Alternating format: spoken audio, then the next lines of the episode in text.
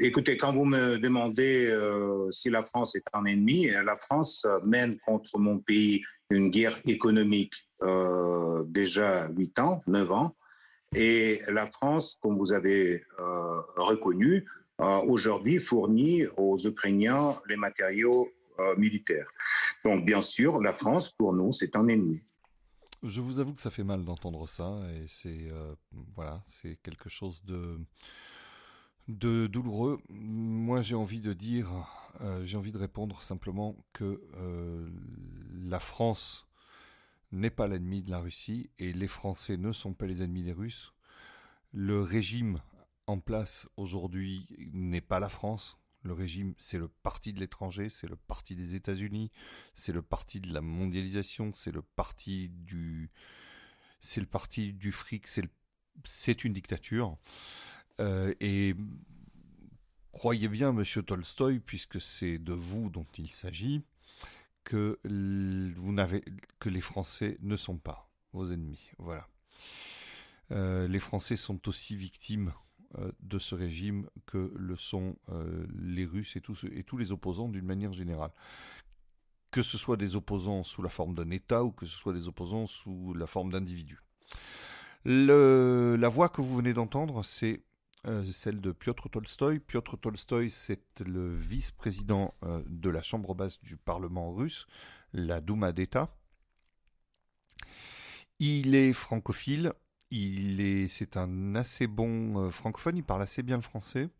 Il a un accent, il fait des erreurs et tout. Bon, mais voilà, moi j'aimerais bien parler aussi bien le russe que lui parle le français. Il se débrouille, ma foi, très bien. Et il est face à, on ne peut pas appeler ça autrement qu'une meute de six journalistes sur BFM TV euh, qui sont déraisonnables, irrationnels, hystériques. Euh, et alors là, pour le coup, il n'y a pas que les bonnes femmes qui sont hystériques. Il y a deux bonnes femmes et, quatre, euh, j'ose pas, pas appeler ça des hommes. Euh, mais en tout cas, ils sont, euh, ils sont donc six à le, harceler véritablement, à essayer de le piéger, à essayer de le coincer, à essayer de, dire du mal, de faire du mal. Euh, donc il est à distance, il n'est pas francophone, c'est le français n'est pas sa langue maternelle, donc il a, euh, dû évidemment parfois un peu de, mal à s'exprimer. Surtout, euh, les journalistes en face essaient d'en tirer tout l'avantage qu'ils peuvent. En plus, il n'a pas l'image du plateau, il ne voit pas ses interlocuteurs. Il est à distance, lui il est en Russie. Il ne voit pas ses interlocuteurs, il ne voit pas les images que ses interlocuteurs voient et qu'ils commentent. Bref, vous l'aurez compris, c'est une interview avec euh, une malhonnêteté euh, caractéristique, hein, mais enfin, j'ai jamais vu un aussi bas niveau de professionnalisme. Là, là c'est vraiment. Euh, ils se cachent même plus. Quoi. vous me direz, ils se sont jamais beaucoup cachés. Au moment des cours de déontologie, ils avaient piscine, les mecs. Hein. C'est très impressionnant. jamais j'ai vu ça. Alors, est-ce que ce sont pour des raisons techniques qu'il ne peut pas accéder aux images et à ce qu'il y a sur le plateau? Je ne sais pas. Mais en tout cas, vous l'aurez bien compris, c'est une interview totalement déloyale. C'est une interview qui est là euh, pour faire, euh, pour offrir un semblant de, pluralisme. C'est-à-dire que voilà, on ne veut pas qu'il soit dit que euh, le point de vue russe n'a jamais droit de citer. Mais là, je vous garantis que l'exercice que, auquel se prête Piotr Tolstoï, est un exercice euh, extrêmement euh, pénible, extrêmement difficile. Et je me suis posé la question en écoutant cette interview de qu'est-ce que j'aurais moi répondu à ces gens, qu'est-ce que je leur aurais dit si euh, j'avais dû me prêter, enfin si j'avais été à la place de Piotr Tolstoï? Alors, qu'on me comprenne bien, je ne suis pas là pour critiquer Tolstoï. Je ne suis pas là pour euh, dire j'aurais fait mieux, j'aurais fait moins bien, j'aurais certainement fait autrement. Euh, la prestation de Tolstoï est tout à fait admirable. Je vous invite d'ailleurs à écouter l'interview dans son ensemble si vous en avez le courage. Je vous invite à l'écouter parce que vous, vous allez voir, il s'en sort très bien. Cependant, évidemment, face à lui, il y a une meute qui tire tous les avantages qu'elle peut, à savoir que évidemment, il maîtrise euh, le champ lexical, l'aisance, etc. Donc il maîtrise davantage euh, la langue que lui. Ils maîtrisent également davantage le contexte, contexte français et surtout, eux, eux sont ensemble, peuvent se regarder et croyez-moi, ça compte. En tout cas, je vous retrouve tout de suite. Bonsoir Piotr Tolstoï. Bonsoir, bonsoir. Merci à vous d'être euh, en direct avec nous. Vous êtes le vice-président de la Douma, l'Assemblée russe, euh, en direct de Moscou avec nous ce soir. Ces images, Piotr Tolstoï, euh, de désolation pour nous rappeler la folie de cette guerre que vous avez déclenchée il y a quasiment un an. Images que je vous rappelle, il ne voit pas. et donc, alors quand ils disent la guerre que vous avez déclenchée, non. ça, c'est un. Alors, je ne vais pas pointer chaque mensonge. Mais bien entendu, ce ne sont pas les Russes qui ont déclenché euh, la guerre. Les Russes euh, ont pénétré en territoire ukrainien, qui est un État indépendant, rappelons-le. Les Russes ont, pénétré en territoire ukrainien pour résoudre une situation où euh, certains compatriotes subissaient des violences terribles suite à un coup d'État qui a renversé un gouvernement démocratiquement élu. Suite à ce coup d'État, il y a eu des violences euh, incommensurables, des, trucs vraiment dont on n'a pas idée, et les Russes sont venus y mettre fin. À savoir que, avant de prendre la décision de pénétrer avec des soldats en territoire ukrainien, les Russes ont euh, fait tout ce qui était possible avec les instances internationales pour euh, mettre fin à ce différend de façon pacifique. Et ce faisant, ils ont, euh, ils se sont fait, euh, on va le dire, hein, ils se sont fait tout simplement berner. Du reste, Angela Merkel, François Hollande et les autres l'ont reconnu. Les accords de Minsk n'étaient faits que pour faire diversion, que pour gagner du temps, pour gagner un temps précieux permettant à l'Ukraine de s'armer. Voilà. Maintenant, on a un peu remis l'église au milieu du village. Je crois qu'il va falloir le refaire. Je crois qu'il y aura plusieurs églises au milieu de plusieurs villages il y a du monde en plateau, vous ne les voyez pas non plus, vous allez les entendre. Il y a du monde en plateau, vous le savez, pour vous interroger. Je salue Elsa Vidal, qui est arrivée avec nous, rédactrice en chef de la rédaction langue russe de RFI. Guillaume Ancel, qui est là également, ancien officier de l'armée française, écrivain et auteur d'un casque bleu chez les Khmer Rouges aux éditions des Belles Lettres. Merci Guillaume d'être là. Sergei Girnov est là aussi, ancien officier du renseignement du KGB, auteur de L'engrenage, que veut Poutine? Aux éditions Albin Michel. Michel Goya, que je salue. Bonsoir Michel, notre consultant en défense. Ulysse Gosset est là euh, également. Merci Ulysse d'être là. Euh, alors vous allez sans doute contester ces chiffres, mais euh, les Occidentaux, les Norvégiens notamment, l'armée norvégienne, euh, ces dernières heures, estiment que cette guerre a déjà fait 180 000 morts ou blessés côté russe, 130 000 côté ukrainien, en comptant les victimes civiles. Pour quel résultat un an après, Piotr Tolstoï C'est une boucherie pour rien? Tout à fait d'accord. C'est une boucherie pour rien. Enfin, pas tout à fait pour rien, puisque ça permet de remplir les coffres de Zelensky et de ses camarades corrompus. Euh, et également, ça permet de faire euh, fonctionner à plein régime le complexe militaro-industriel euh, à Washington. Et puis ça permet également de vider les caisses de l'Union européenne. Donc finalement, c'est pas non, finalement j'ai dit que j'étais d'accord. Ben non, c'est pas pas pour rien.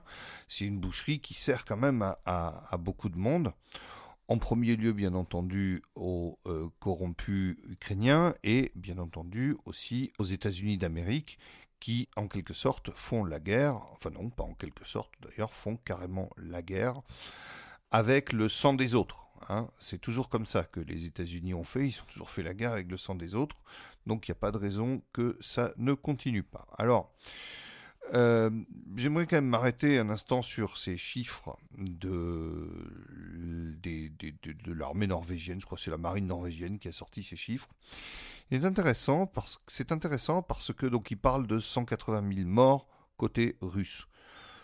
Euh, bon, c'est juste fantaisiste, hein, c'est pas raisonnable parce que ça voudrait dire que s'il y a 180 000 morts côté russe, ça voudrait dire qu'il y aurait au moins 400 000 personnes côté russe hors de combat, hein, si on compte les morts et les blessés, etc. Donc, euh, euh, je crois que c'est juste pas raisonnable, tout simplement. Une autre raison qui me fait dire pourquoi c'est pas raisonnable, c'est parce que il y a, c'était au début de l'été, je crois, la BBC avait euh, sorti avait fait une enquête assez sérieuse, pour une fois, assez poussée, sur le nombre de morts, en, le nombre de morts côté russe.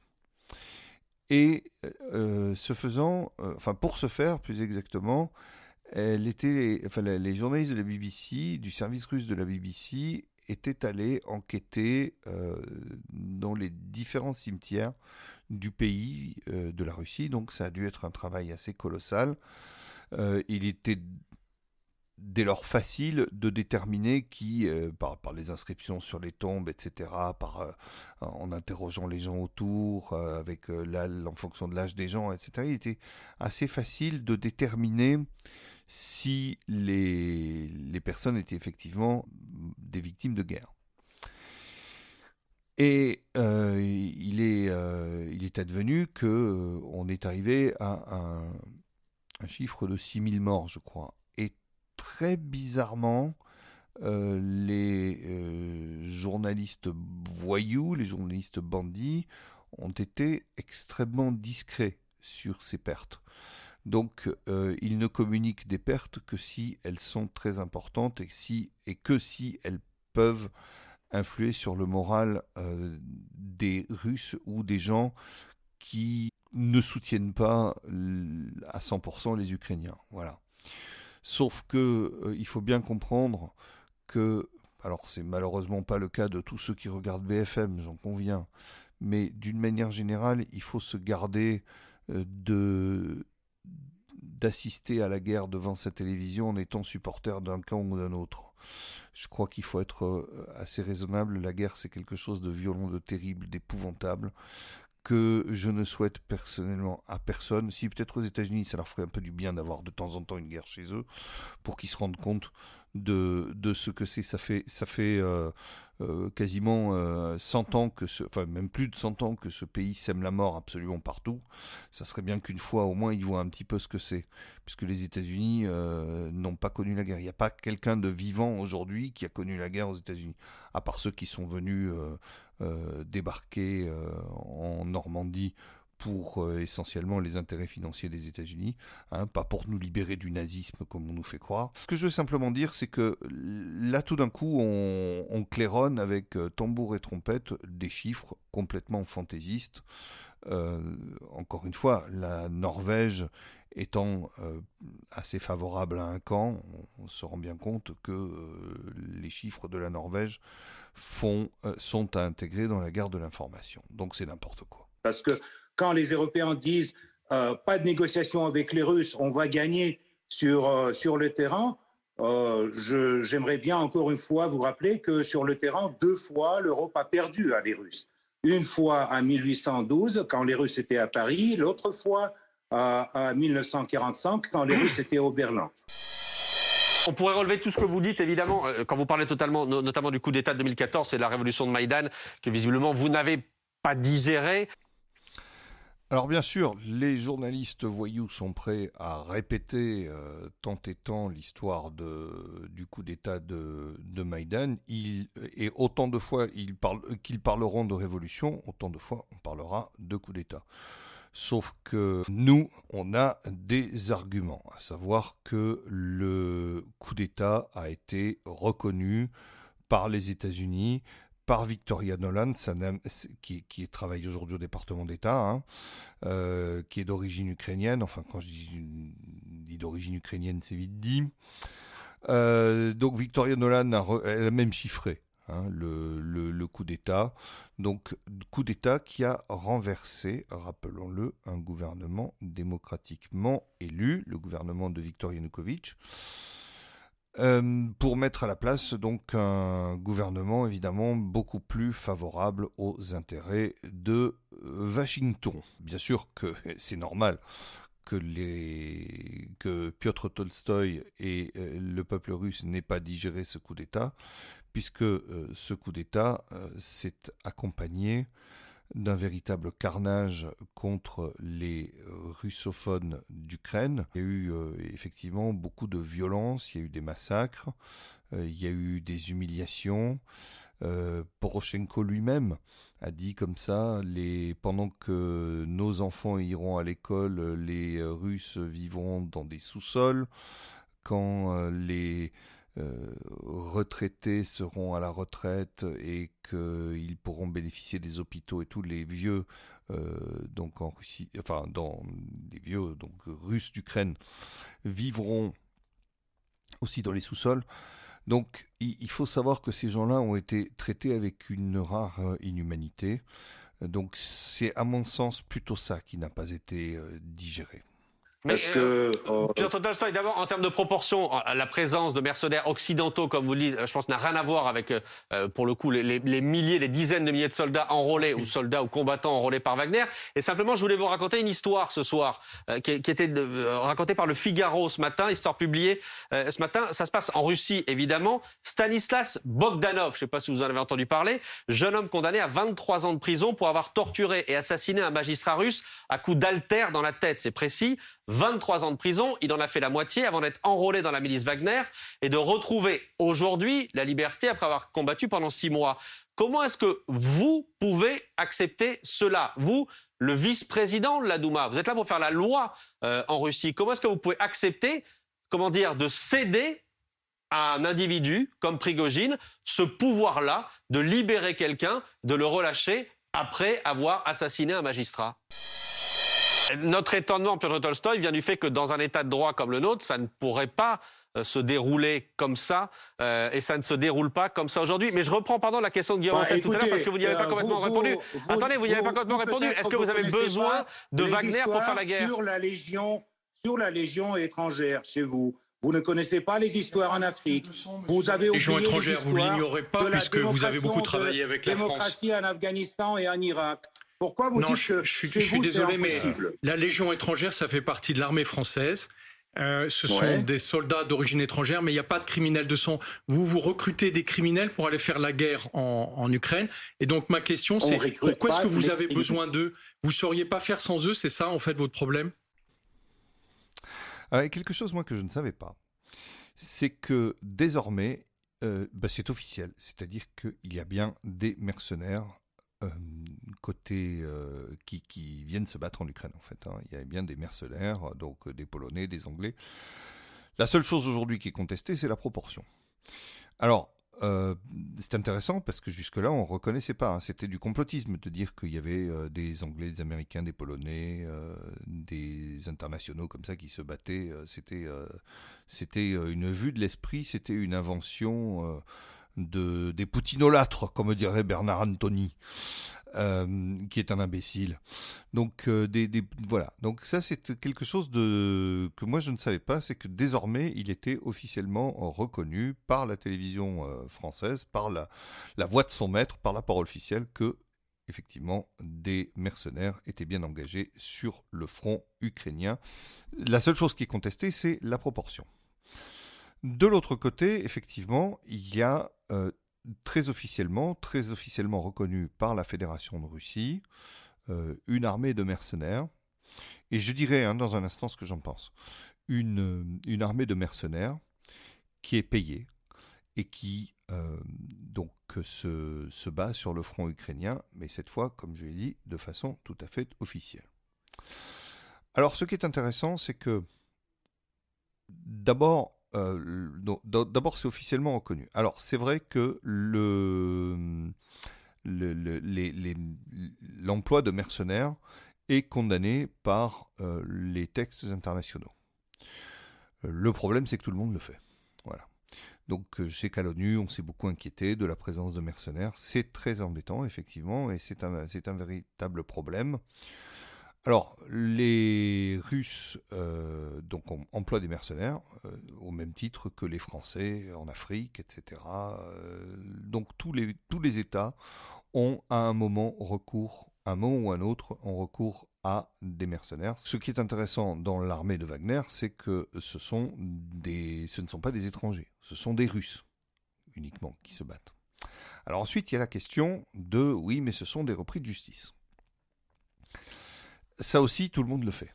C'est-à-dire qu'à un moment donné, il arrive que vous vous adressiez à des gens en prison l'armée française le fait notamment par l'intermédiaire de sa légion étrangère qui, comme son nom, euh, comme, comme surtout le journaliste le, dit à tort, euh, ne compte pas que des étrangers. Il y a aussi des Français qui s'engagent dans la Légion. Il n'y a pas que des étrangers, il y a des ressortissants français. Et il y a effectivement un certain nombre d'éléments qui s'engagent dans des forces armées en échange, euh, qui sont donc des, des, gens qui purgent une peine, une peine de prison, et qui s'engagent euh, dans un, dans un corps d'armée, en France c'est la Légion étrangère, effectivement, euh, en Russie c'est Wagner, en échange de remise de peine. Ça se fait partout. Donc on vient de pas raconter que la Russie, l'armée russe ou la Légion, enfin ou le, groupe Wagner, je ne sais pas très, très bien comment l'appeler, les mercenaires Wagner, sont des repris de justice. Ça se fait absolument partout. Et c'est pas idiot, c'est-à-dire que vous dites à quelqu'un, voilà, euh, tu peux soit tranquillement purger ta peine dans ta cellule, ou si tu veux une remise de peine, si tu es prêt en échange à risquer ta vie pour la patrie, eh bien on te donne une, euh, on, te fait cadeau d'une remise de peine. Donc ça, euh, ça n'a absolument rien d'immoral ça se fait partout, c'est une autre manière de rédemption. Ce qui est intéressant, c'est que les journalistes français, en l'occurrence, enfin à mon avis, ils, ils, ne sont ni journalistes ni français à ce stade. Donc les, les, les, les voyous agents de la CIA, on va dire plutôt comme ça. C'est plutôt comme ça qu'on devrait dire. Les journalistes français euh, feignent d'ignorer une chose, c'est que euh, ça ne se fait pas n'importe comment. C'est-à-dire, c'est pas Prigogine, donc le chef du groupe Wagner, c'est pas Prigogine qui va dans les prisons et qui propose aux gens de prendre un tel, un tel ou un tel.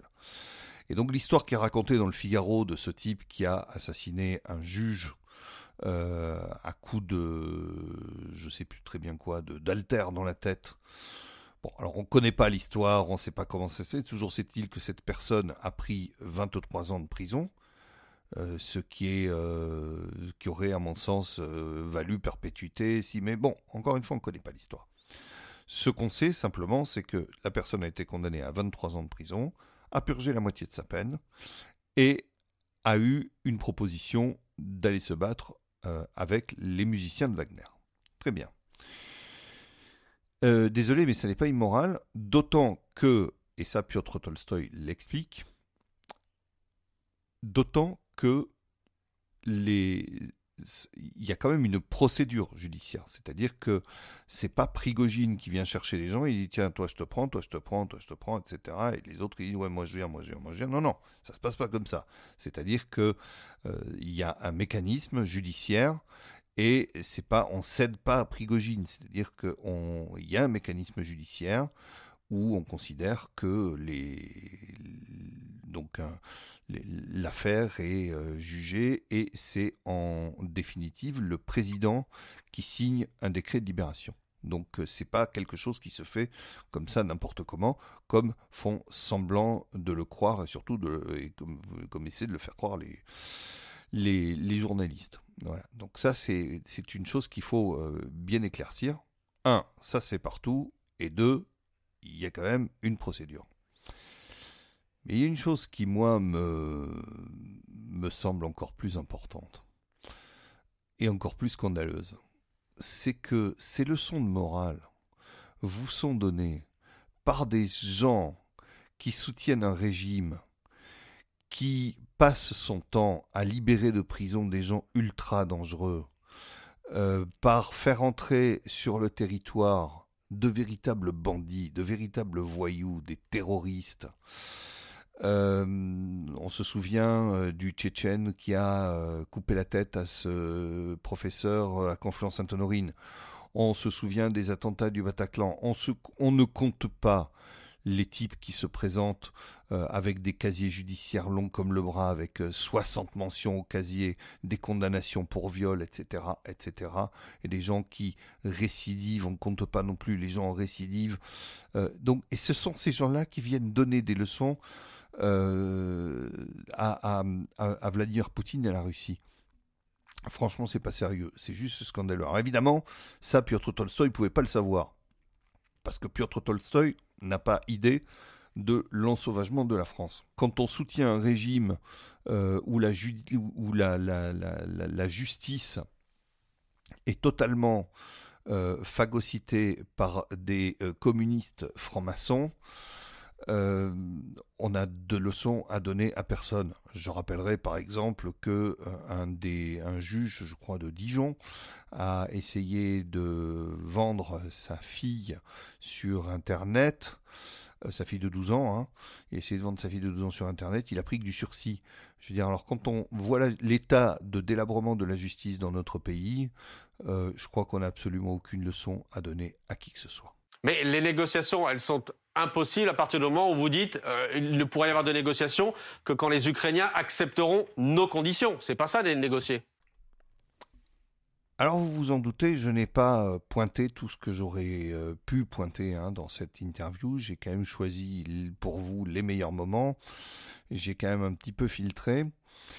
Euh, si, si, les négociations, ça se passe comme ça, c'est-à-dire que chacun vient sur la table avec ce qu'il souhaite et à partir de là, on négocie et là, il y a des, des, choses sur lesquelles les Russes ne céderont pas. Il faut quand même savoir que les Ukrainiens étaient prêts à négocier euh, dès le mois d'avril 2022, que les étrangers euh, qui sont euh, les vrais artisans de cette guerre, avec en tête Boris Johnson, ont non seulement arrêté, enfin, ont, non seulement interdit à Kiev de négocier, ce qui prouve que l'Ukraine est donc un État en réalité sous occupation et que Zelensky est une marionnette, mais ça je crois que ça a déjà été beaucoup dit.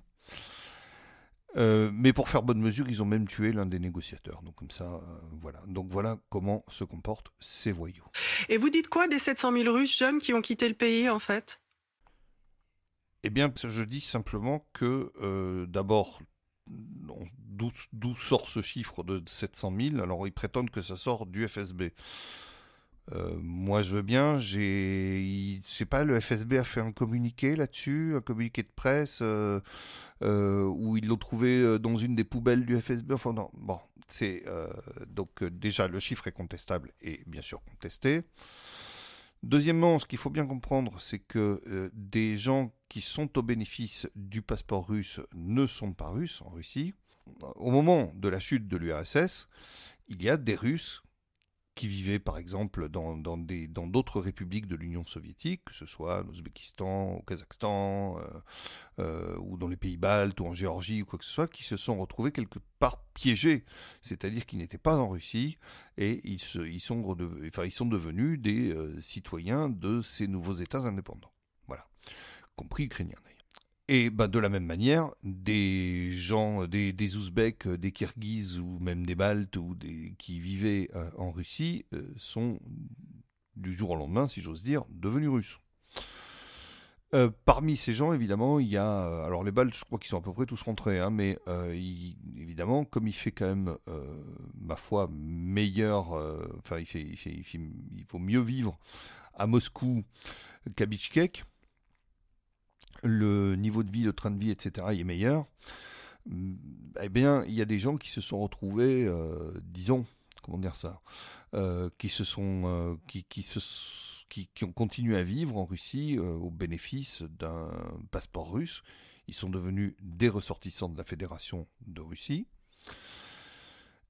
Et ils ont eu des familles, des enfants, etc. Et ces gens-là se sont retrouvés, bien sûr, mobilisables dans le cadre de la mobilisation partielle dont on a abondamment parlé dans les médias au, cours de l'année 2022. Bon.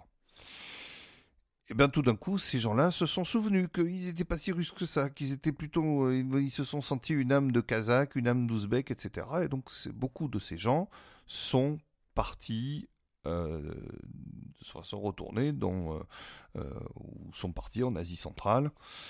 voilà. Alors donc évidemment, ils seront traités le cas échéant comme des déserteurs s'ils devaient être mobilisés. Ils seront en tout cas traités comme des gens qui sont partis à l'étranger et qui reviennent, etc. Il y a, toute une série de, de, de mécanismes pas trop s'inquiéter pour ça. Puis ensuite, il y a des gens effectivement qui sont qui sont partis parce que parce que c'est au-dessus de leur force que d'aller faire la guerre parce que les gens veulent pas risquer leur vie, c'est pas très glorieux, mais humainement, on peut aussi les comprendre. Je veux dire, ça veut pas dire qu'on accepte, ça veut pas dire qu'on ça ne veut pas dire qu'on approuve, mais en tout cas, on peut humainement les comprendre. Et d'ailleurs, vous savez très très bien, M. Tolstoy, que euh, vous avez violé la Charte des Nations Unies, que vous êtes condamné par la communauté internationale, par les Nations Unies et par le Parlement. Et la mhm. dernière question pour vous, M. Tolstoy, euh, vous savez que le Parlement européen a euh, voté déjà la décision de créer un tribunal international, et j'aimerais très avec beaucoup de plaisir, vous voir sur, ce,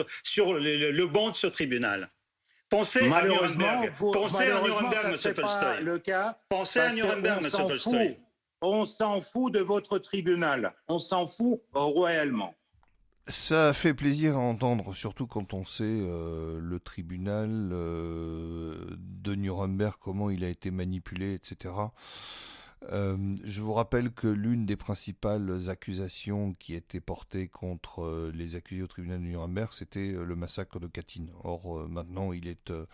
Bah, c'est pas qu'il est admis, c'est que les soviétiques, ont, encore du temps de l'URSS, ont reconnu que le tribunal, fait que le massacre de Katyn, pardon, était imputable aux soviétiques.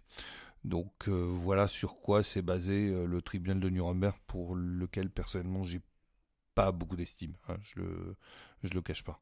Voilà. Cela étant dit, euh, eh bien, euh, oui, il y avait des accords. Euh, donc, quand ils disent vous êtes condamné par la communauté internationale, alors quand les quand les Américains ou leurs suppôts disent parlent de la communauté internationale, en réalité, c'est, ce sont eux dont ils parlent. Hein.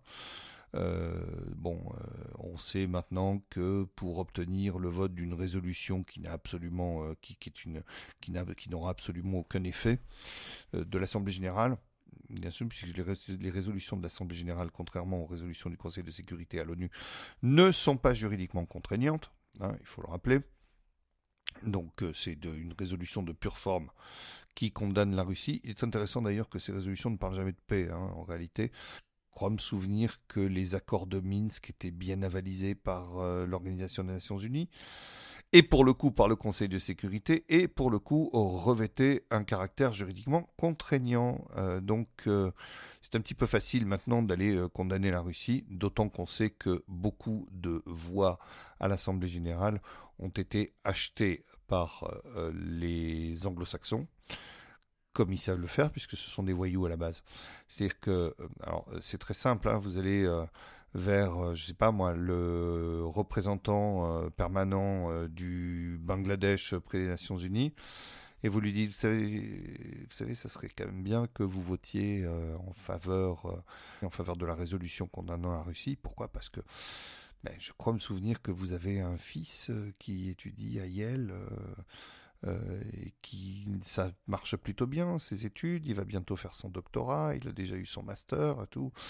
Bon, euh, si vous voulez que ça continue, si vous voulez pas qu'il soit renvoyé euh, dans son trou à merde à Dakar, bah, ça serait peut-être bien de faire en sorte que, voilà, on, de, de, faire preuve de compréhension. Est-ce que vous ne pensez pas que la société russe va demander des comptes pour avoir finalement tué autant de gens des comptes au régime euh, de Vladimir Poutine Oui, la société russe va demander des comptes au régime de Vladimir Poutine si la Russie perd la guerre euh, en Ukraine. Euh, si la Russie gagne, non. je crois que Poutine va avoir une statue, au contraire, et des rues à son nom quand il sera quand il sera plus là. Ce qui est très intéressant, c'est qu'on voit que les Américains sont prêts à faire des morts des centaines de milliers de morts pour pouvoir se débarrasser de Poutine. La vraie cible, c'est Poutine. Voilà. Vous avez perdu la, guerre, de, Crimée. Vous avez perdu la Première Guerre mondiale. Vous avez perdu la guerre de Crimée. Attendez, colonel Goya qui n'a pas encore pris la parole, colonel. Non, non, non, non, les guerres, vous en avez perdu beaucoup en réalité, bien sûr. Euh, et puis vous parliez de la Seconde Guerre mondiale, euh, vous êtes arrivé jusqu'à Berlin. Je rappelle que vous avez été chassé finalement de Berlin. Les troupes soviétiques qui étaient à Berlin, que j'ai vu euh, lorsque je suis passé, ont été chassées de, de, Berlin, ont été chassés d'Europe de, l'Est, ont été chassés des, des pays baltes par par la volonté des peuples. Euh, c'était pas du tout, euh, c'était pas du tout une action, une action de l'OTAN. Alors mon colonel dit beaucoup d'âneries. Euh, c'est vraiment les militaires, c'est quelque chose. Alors ça aura donné, cette histoire. Évidemment, l'heure des bilans n'est pas encore venue, mais quand elle viendra, je crois que un des un, des gros passifs sera vraiment l'image de l'armée. alors d'abord une chose à corriger, c'est absolument dégueulasse de dire que la Russie a perdu la Première Guerre mondiale. La Russie n'a pas perdu la Première Guerre mondiale. Et c'est dégueulasse de le dire parce que bah, vous n'ignorez pas qu'il y a eu en 1917 vaguement deux coups d'État hein, dans la même année, donc en février et en octobre. En réalité, en mars et en novembre, mais euh, le calendrier julien euh, était en vigueur à l'époque, et donc euh, c'est pour ça qu'on parle de révolution de février, révolution d'octobre. En réalité, ce sont de vulgaires coups d'État des coups d'État favorisés euh, par l'Allemagne parce que précisément euh, le, front russe était très gênant pour les Allemands. Et il faut dire, oh, alors moi je ne suis pas expert militaire, je ne suis pas historien non plus, mais certains experts s'accordent pour reconnaître que sans le concours de la Russie euh, durant la Première Guerre mondiale, bien qu'elle soit entre guillemets partie avant la fin, mais sans le concours de la Russie lors de la Première Guerre mondiale, eh bien euh, les Alliés, les Français et les Anglais n'auraient pas gagné cette guerre. Donc euh, voilà, je trouve que c'est profondément injuste. Euh, très peu, c'est pas digne de l'honneur d'un soldat, je trouve. Voilà, c'est c'est absolument ridicule. Ensuite, euh, les Russes ne sont pas, n'ont pas été chassés de Berlin. Ils sont partis au moment de la réunification allemande. Mon colonel devrait le savoir. Euh, ils sont partis exactement comme les Français sont partis. Les, euh, l'occupation, l'occupation allemande n'avait plus de raison d'être. Donc voilà, ils sont partis. Donc c'est dire que les Russes ont été, ont été chassés est une contre-vérité. Une autre contre-vérité, je trouve assez déloyale de donc tenir responsable euh, la Russie de tous les méfaits de l'Union soviétique. L'Union soviétique était composée de beaucoup d'autres entités que l'entité russe. Donc euh, j'ai envie de dire qu'il y avait aussi des Ukrainiens euh, euh, dans les pays baltes et dans les, troupes d'occupation, etc. Donc je crois que c'est vraiment pas juste et c'est vraiment encore une fois tout à fait déloyal. Voilà. Surtout le territoire temporairement occupé par les troupes russes, le brigandage règne. Tout ce qu'ils n'ont pas détruit, ils le volent et l'expédient en Russie. Tout. Les Russes volent des céréales et des machines agricoles aux agriculteurs ukrainiens. Les occupants démantèlent les usines et envoient le matériel en Russie. Des entrepôts, des magasins et des maisons sont pillés. Et ils kidnappent des gens. Ils voient les gens comme une ressource. Environ 2 millions d'Ukrainiens ont été emmenés de force en Russie. Ils ont été déportés c'est le chiffre le plus élevé jamais reçu, jamais donné par les, par les autorités ukrainiennes. Guillaume Ancel. Peut-être que c'est l'aspect le plus euh, odieux dans la déportation, c'est celle des enfants.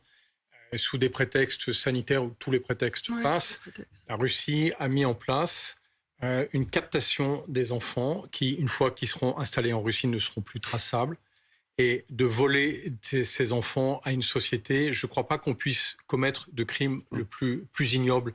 Ça me fait penser à ce qu'on a fait à d'autres époques euh, contre les, Indiens d'Amérique.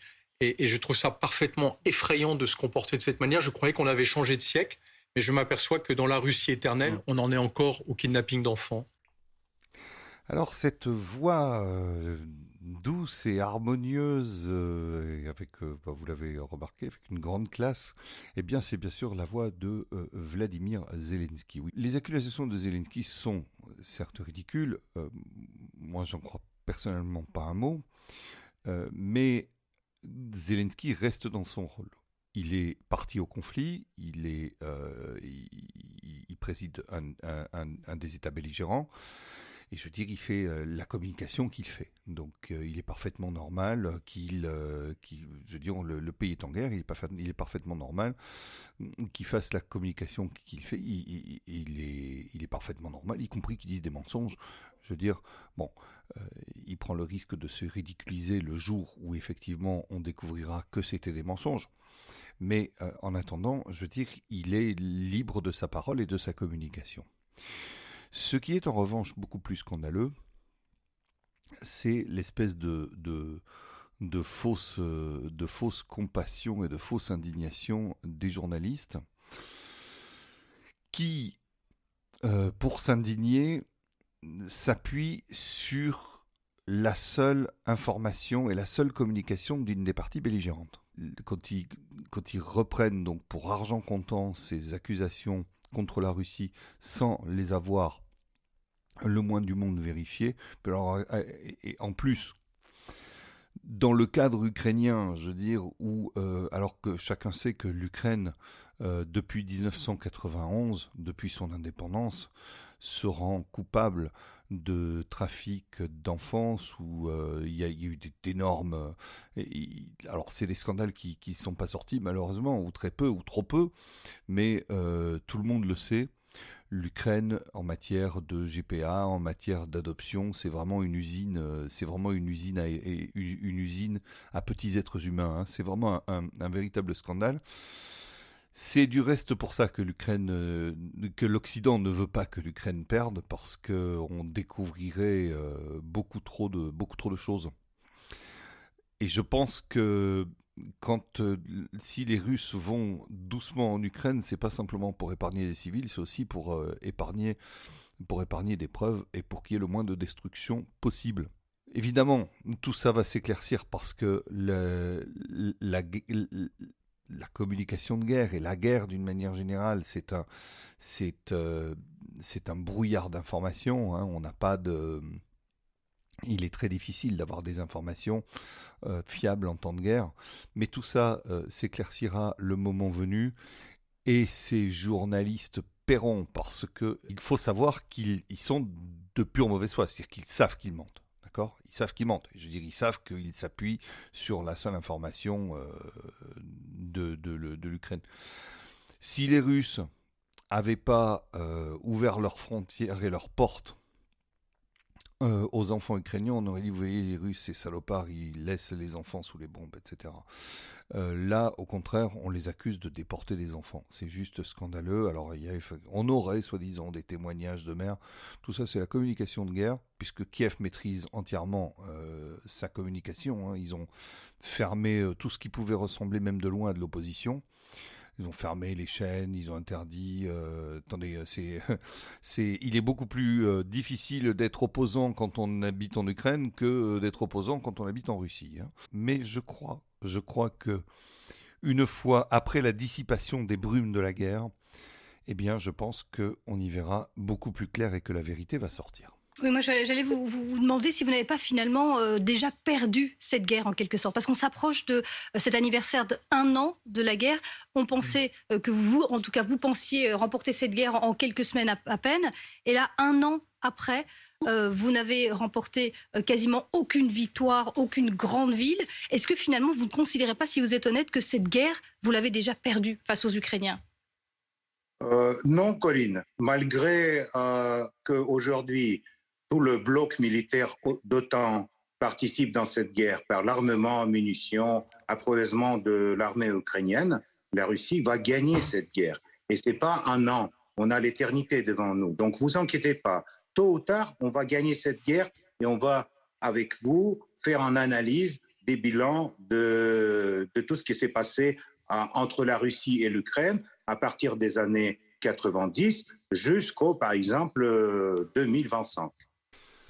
Alors, est-ce que vous avez perdu cette guerre, Piotr Tolstoï? Euh, Parce que voilà, euh, ça fait déjà un an que ça dure.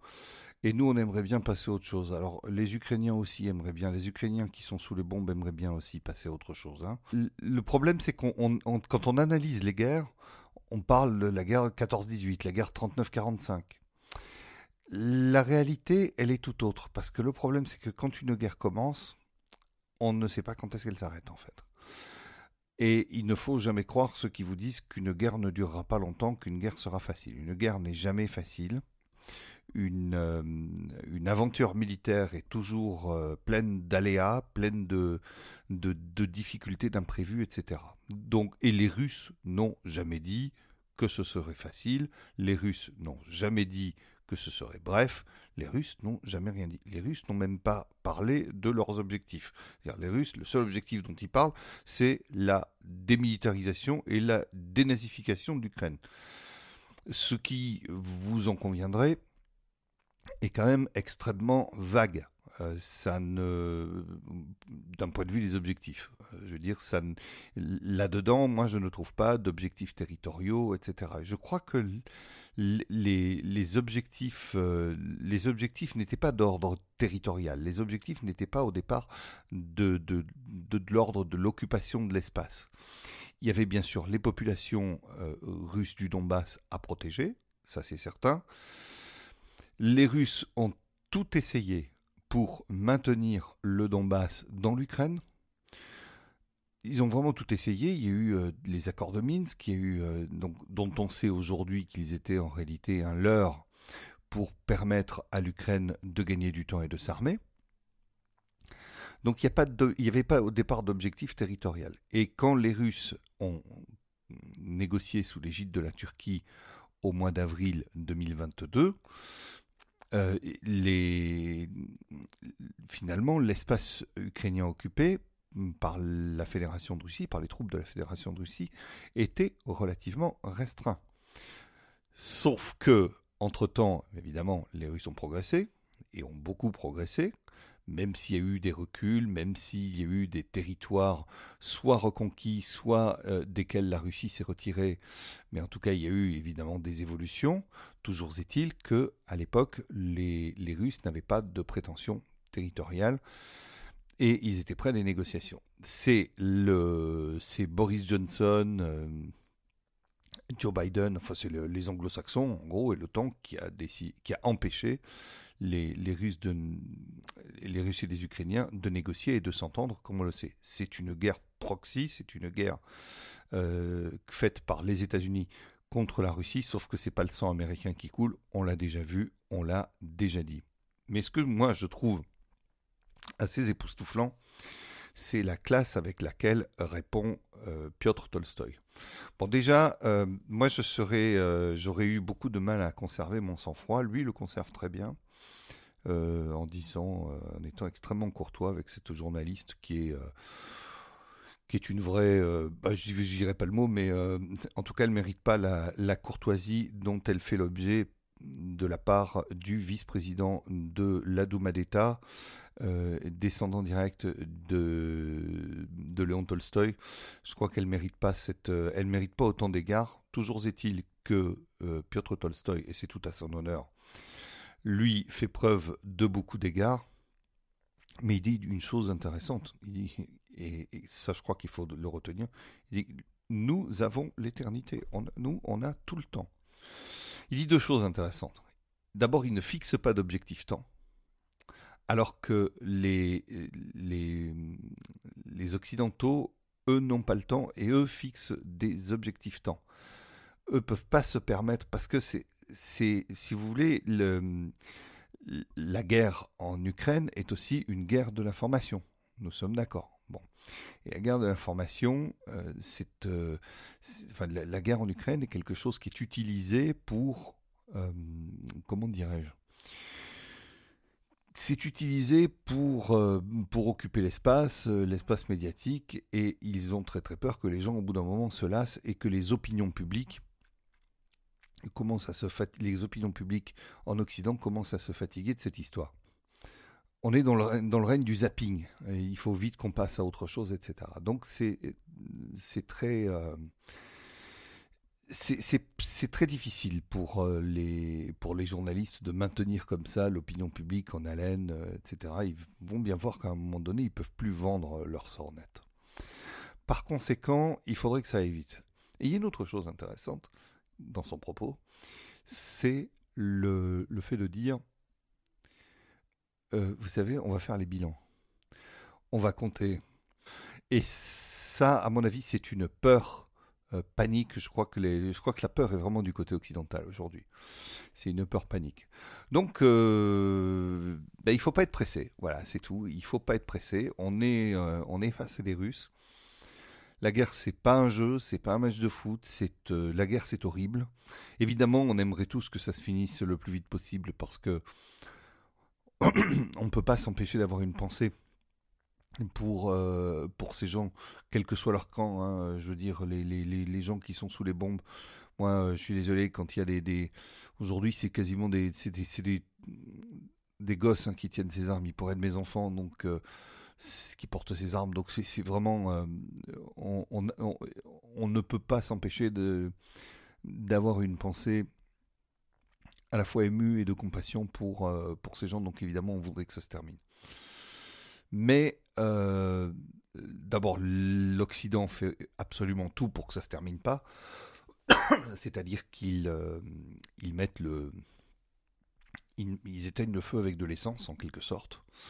Et par conséquent, et eh ben, et d'ailleurs, Tolstoï revient plusieurs fois. Il leur dit, mais écoutez, vous avez vu le, le temps que vous fait, euh, c'est votre, votre soi-disant, votre prétendu aide que, qui, qui, fait que le conflit dure. Colonel Goya. Euh, oui. Que ferez-vous lorsque des pays occidentaux fourniront des chars de bataille euh, à l'armée ukrainienne? Ce qui arrivera forcément. monsieur le colonel, on va les brûler. Ça se passe de commentaires, mais je crois que le, le, colonel, cette espèce de d'expert militaire de l'OTAN, hein, donc d'un des co-belligérants, hein, toujours. Hein, on est euh, on est toujours. On pourrait avoir, euh, je sais pas moi, des experts. En général, un expert c'est indépendant, quoi. Là, c'est tout. Ce sont des médias de propagande, donc euh, le militaire est là pour faire de la propagande. Je crois qu'il a eu sa réponse. la réponse est juste magnifique. que ferez-vous? Bah, On va les brûler. Mais je peux vous dire une autre chose qui peut-être va vous intéresser. Si la Russie visait les, civils dans cette guerre, on était déjà plusieurs fois à Kiev.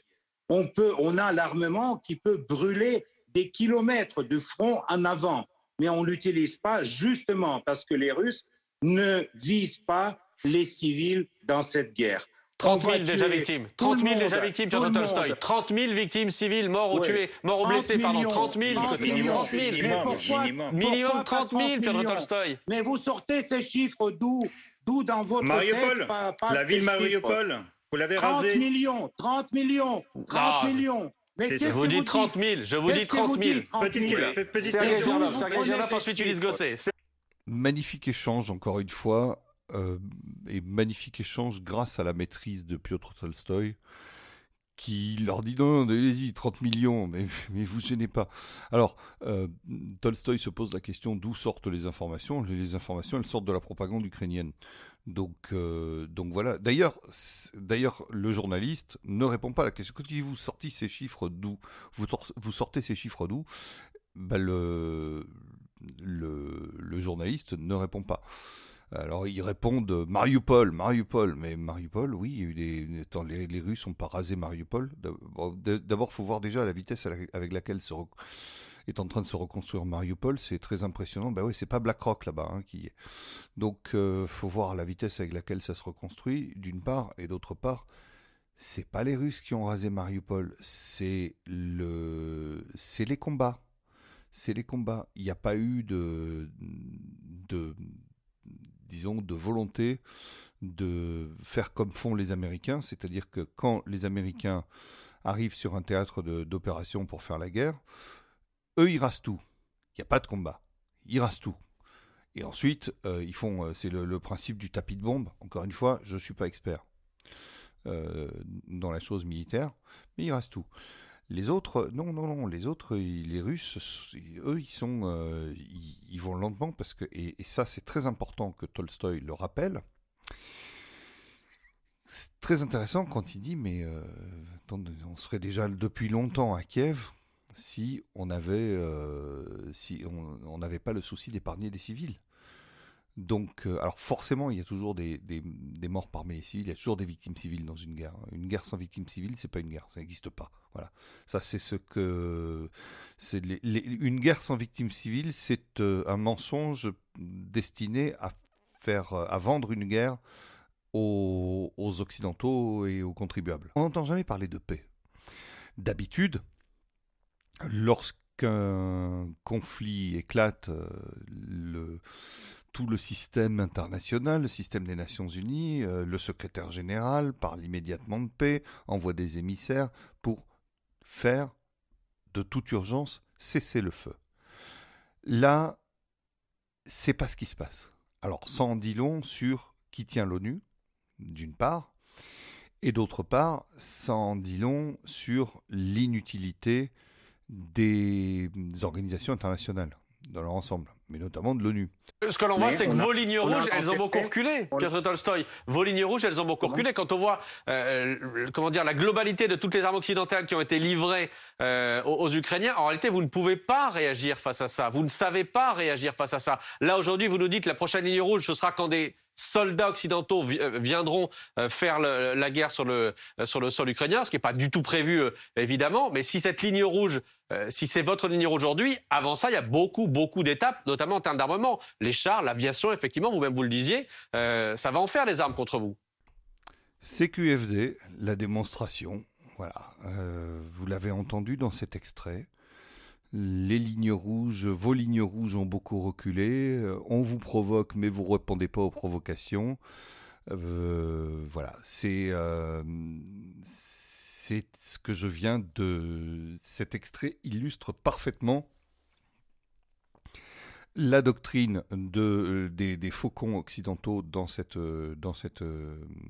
conflit, c'est-à-dire la provocation pour pouvoir pour euh, pousser les Russes à la faute, justement, parce que je vous garantis que si demain euh, euh, les Russes s'amusaient à bombarder massivement euh, Kiev, euh, comme les Américains ont, bombardé euh, Bagdad ou Belgrade. Alors là, je vous garantis qu'on en aurait des larmes de, de crocodile made in Bernard-Henri Lévy et, et, made in, on en aurait du Hollywood, Hollywood chewing gum c'est comme avec 30 millions des civils ukrainiens qui sont morts. C'est un peu, on a dit 30 000. J'ai dit 30 000. Hein. Vous pouvez répéter 30 millions, j'ai dit 30 000. Hein. Il n'y a aucun problème et je maintiens le chiffre. Ouais, 30 000. Monsieur, vous, avez parlé d'économie, vous avez dit euh, la Turquie est un partenaire économique important. Bon, euh, le, le, volume des, des, des, échanges entre la Russie et la Turquie est nettement inférieur à celui euh, que la Russie avait avec l'Europe. Et en fait, euh, vous avez provoqué les sanctions avec votre principal partenaire économique euh, qui, euh, qui vous permettait de gagner de l'argent et en plus qui vous vendait tout ce que vous ne produisez pas. Est-ce que vous, croyez que c'est quelque chose de sensé? Je vous ai laissé le petit bout d'extrait euh, au tout début parce que je me, je me lasse pas de voir ces journalistes en panique quand Piotr Tolstoï donne le chiffre de 30 millions qui en fait les ridiculise, qui les discrédite complètement. Je, m'en laisse pas, c'est absolument génial. Le type que vous entendez ensuite, c'est pour ça en fait que je vous ai mis l'extrait. C'est un gars qui s'appelle Sergei Gernov, qui donc est un ancien officier du KGB passé à l'Ouest. Il faut savoir plusieurs choses. D'abord que euh, beaucoup à la chute de l'Union soviétique, beaucoup d'agents soviétiques euh, ont usé de leurs privilèges pour pour émigrer, notamment émigrer aux États-Unis. Mais euh, on, a, récupéré aussi notre notre part, c'est-à-dire que c'est des gens en fait qui se voilà, c'est tout, qui se vendent au plus offrant.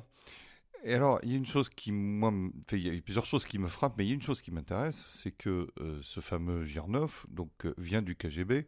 Alors, on nous, bourre le mou, on nous rebat les oreilles en permanence en nous disant Poutine, euh, ancien du KGB, Poutine, ancien du... Bon, euh, oui, d'accord, Gorbatchev aussi, je veux dire. Euh, à ce niveau-là de la compétition, ils sont tous anciens du KGB, ils y sont tous passés. Hein. Mais et Yeltsin aussi. donc Poutine, ancien du KGB, etc. Et tout. Mais là, là, là tout d'un coup, ça pose plus de problème. Alors, euh, cet imbécile de, de parce que c'est un imbécile, dit une ânerie, évidemment, quand il dit vous avez provoqué les sanctions. Alors, un, les Russes n'ont pas provoqué les sanctions. Les sanctions ont été euh, donc euh, décidées de façon unilatérale. Ce ne sont pas des sanctions, ce sont des mesures de rétorsion parce que qui dit sanction, une sanction c'est quelque chose, c'est quelque chose de punitif, c'est une peine, donc cela doit être prononcé après un jugement, cela doit être prononcé par une instance euh, plus ou moins juridique ou judiciaire. Là, c'est tout. Ce sont des, États ou des supra-États, je pense notamment à l'Union européenne, qui ont décidé de prendre des mesures de rétorsion.